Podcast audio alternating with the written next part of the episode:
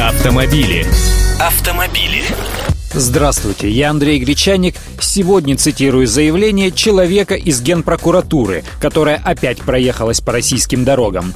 Каждое пятое ДТП происходит у нас из-за плохого асфальта. Вот так вот. Начальник отдела по надзору за исполнением законов о безопасности дорожного движения Генпрокуратуры Александр Русецкий в ходе недавнего круглого стола, посвященного проверкам автодорог в Российской Федерации, озвучил выводы ведомства, сделанные по итогам их проверки. В настоящее время на дорогах допущено около 40 тысяч различных нарушений. Характерными недостатками дорог как федерального, так и регионального значения являются дефекты дорожного покрытия, отсутствие освещения проезжей части, пешеходных переходов, неправильная дорожная разметка. Вот слова представителя Генпрокуратуры. И вот что показала их проверка.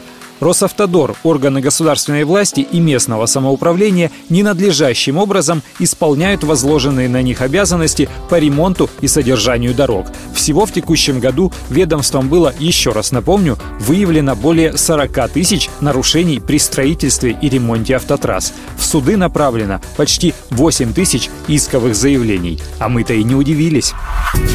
Автомобили. Автомобили.